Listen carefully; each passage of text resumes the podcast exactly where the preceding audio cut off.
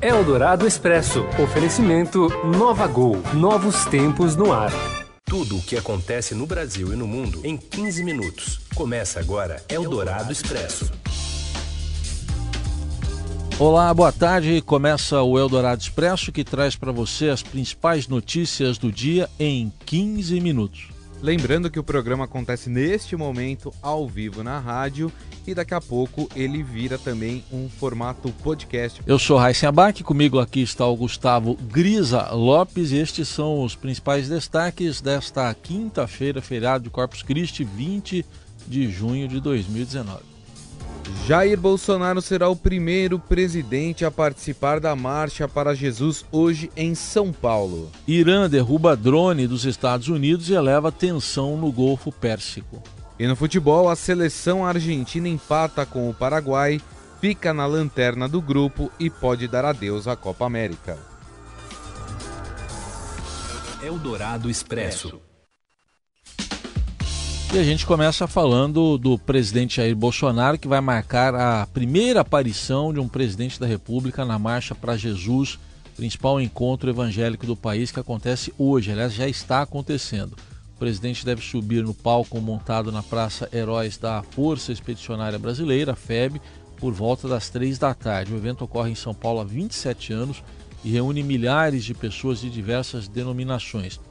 Bolsonaro subirá ao palco ao lado do deputado Marco Feliciano, do Podemos de São Paulo, pastor da Catedral do Avivamento, que se tornou um dos principais articuladores do presidente junto à bancada evangélica no Congresso. Há previsão de que assista a uma das apresentações gospel previstas para o dia e faça um discurso ao público. São esperadas mais de 100 mil pessoas. A ideia da participação de Bolsonaro no evento é a de que se trata de uma oportunidade para que ele, como presidente, se conecte com o segmento e reforce o compromisso de campanha com a defesa dos valores cristãos. Segundo o cientista político do Mackenzie, Rodrigo Prando, a ida à marcha é uma reafirmação de Bolsonaro com as pautas do eleitorado evangélico. É um aceno uh, bastante forte e evidente a um segmento do eleitorado, e não só do eleitorado, mas de apoio do presidente da República. Né? Então o Bolsonaro ele se apresentou durante a eleição como alguém que traria para a cena política um liberalismo na economia, com a diminuição do tamanho do Estado, uh, facilitação da vida do empreendedor, portanto, princípios do liberalismo econômico, mas uma pauta conservadora no, nos costumes. Então, assim, a, a ida de Bolsonaro, a marcha, ela reafirma este compromisso não apenas com a bancada evangélica, mas com o segmento do seu uh, grupo de apoio, que inclusive é muito forte hoje.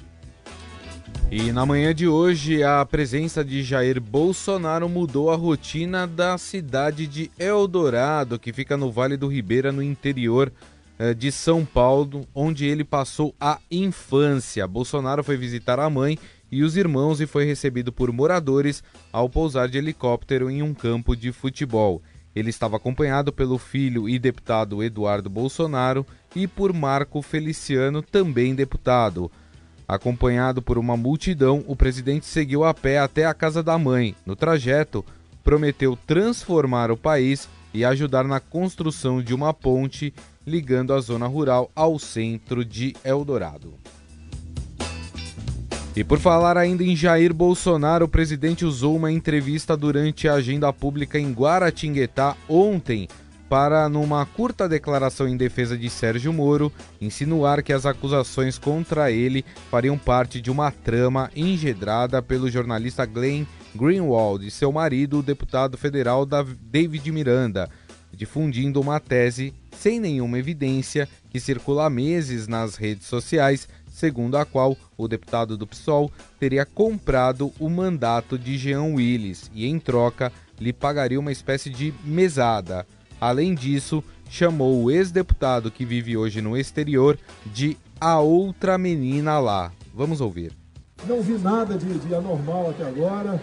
Este pessoal daquele casal, né? Aquele casal lá, um deles, inclusive, teve detido na Inglaterra há pouco tempo espionagem.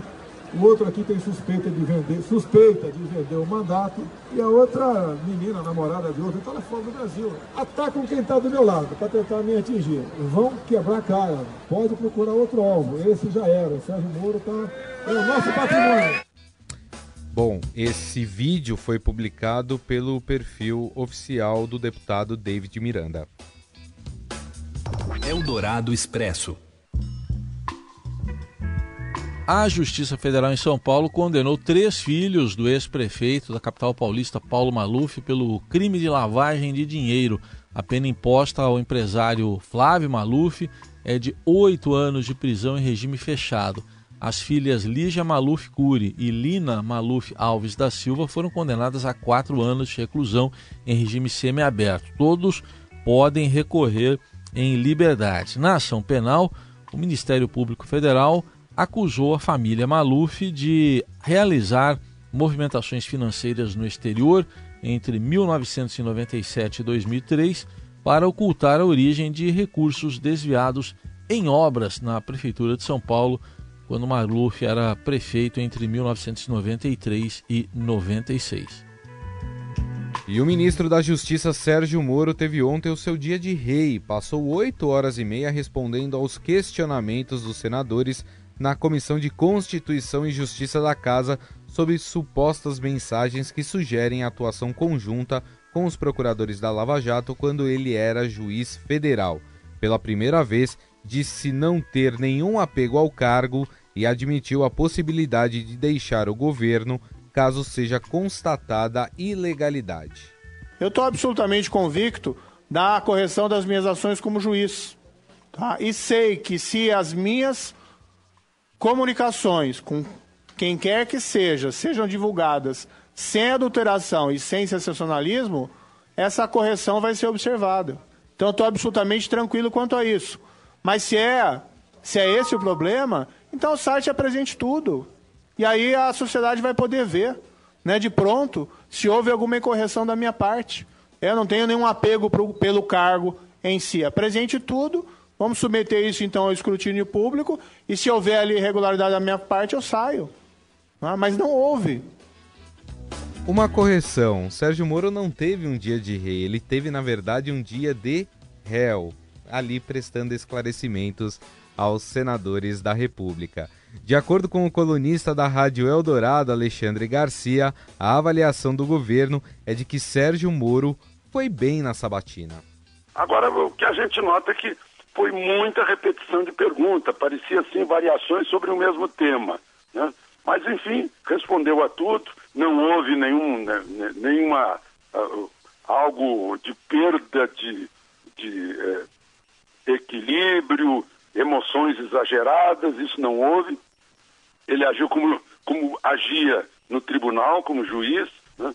e pelo menos do lado do governo a avaliação é de que ele está firme no posto, que se saiu muito bem e teria passado incólume a essa, essa sabatina. Agora, a mesma comissão vai chamar o Deltan Dallagnol. E, e lá na Câmara se articula chamar Sérgio Moro. Né? Então, eu fico me perguntando, como é que vão achar perguntas novas? Né? Será que vai ser uma repetição de perguntas e respostas? Eldorado Expresso. Os professores brasileiros são alvo de mais intimidações e lidam em proporção maior com bullying entre os alunos do que a média internacional, além de perderem mais tempo com atividades não relacionadas ao ensino. É o que mostra a pesquisa internacional sobre ensino e aprendizagem feita pela Organização para a Cooperação e Desenvolvimento Econômico, OCDE, com 250 mil professores e diretores de escolas de 48 países ou regiões. A relação entre alunos e deles com os professores também preocupa. No Brasil, 28% dos diretores escolares dizem ter testemunhado casos de intimidação ou bullying entre estudantes. Semanalmente, 10% das escolas brasileiras registram episódios de intimidação ou, verba, ou abuso verbal contra educadores. É, segundo esse estudo, a média mundial é de 3%, no Brasil é de 10%. Se você está escutando este programa, é porque não gosta de perder tempo. É para pessoas como você que a Gol tem o Gol Mais Conforto, com mais espaço entre as poltronas em todos os voos, para você descansar enquanto viaja, além das exclusividades da TV ao vivo e internet em todos os destinos para você continuar fazendo o que quiser a bordo e chegar mais longe. Assim é a Gol, dando mais vida ao seu tempo, do jeito do brasileiro, que é o jeito da Gol. Nova Gol, novo Novos tempos no ar. E voltamos com o Eldorado Expresso para falar sobre a tensão entre Estados Unidos e Irã.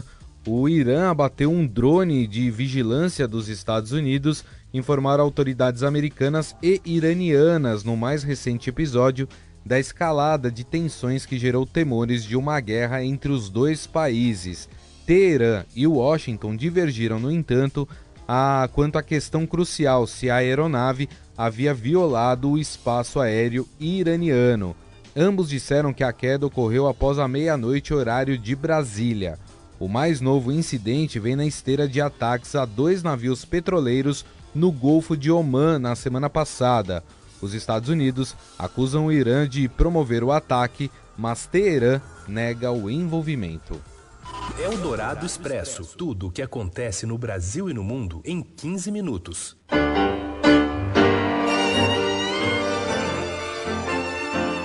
Aí com o fundo aí do tango Por Una Cabeça, que fala. Fala uma corrida de cavalo, né? É. Esse tango aí. E é daquele filme Perfume de Mulher também, com Raul Patino. Mas nessa corrida de cavalo a Argentina tá perdendo. Tá pra trás, né? Por enquanto tá pra é. trás. A gente vai falar de Copa América, não é de Turf, mas Uh, nuestros hermanos, como gosta de falar o Gris aqui, argentinos, estão com a corda no pescoço no torneio, isso porque o Messi e companhia decepcionaram mais uma vez, empataram com o Paraguai por 1 a 1 na noite de ontem. Com este resultado, a Argentina soma apenas um ponto e a última do seu grupo.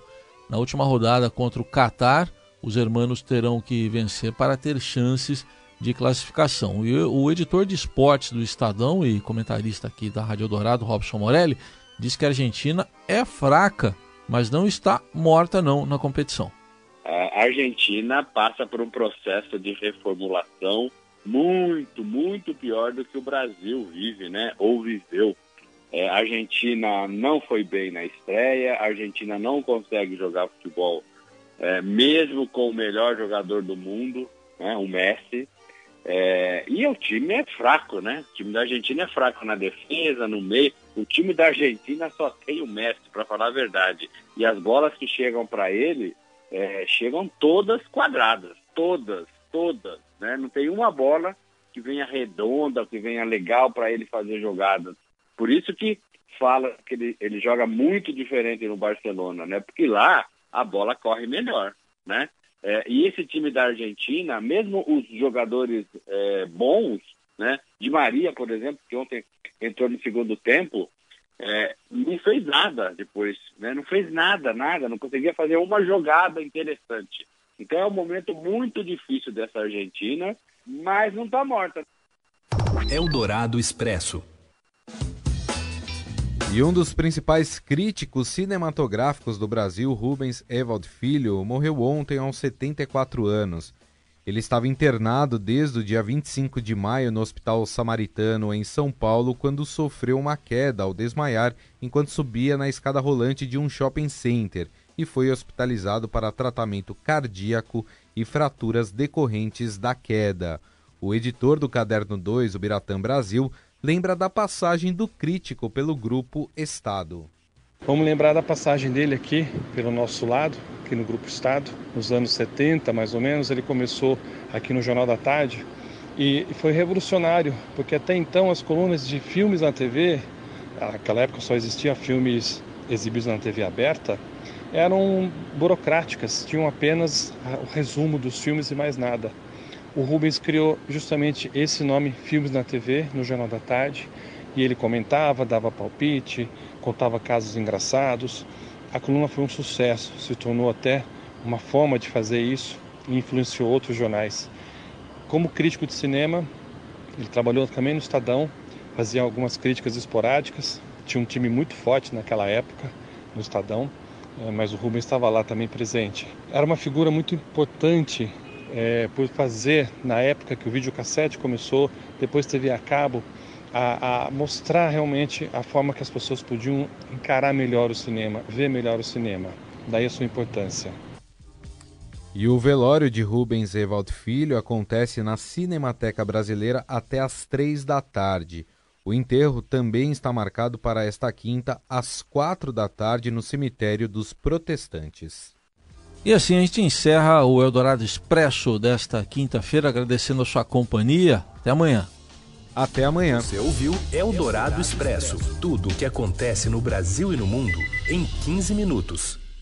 Eldorado Expresso. Oferecimento Nova Gol. Novos tempos no ar.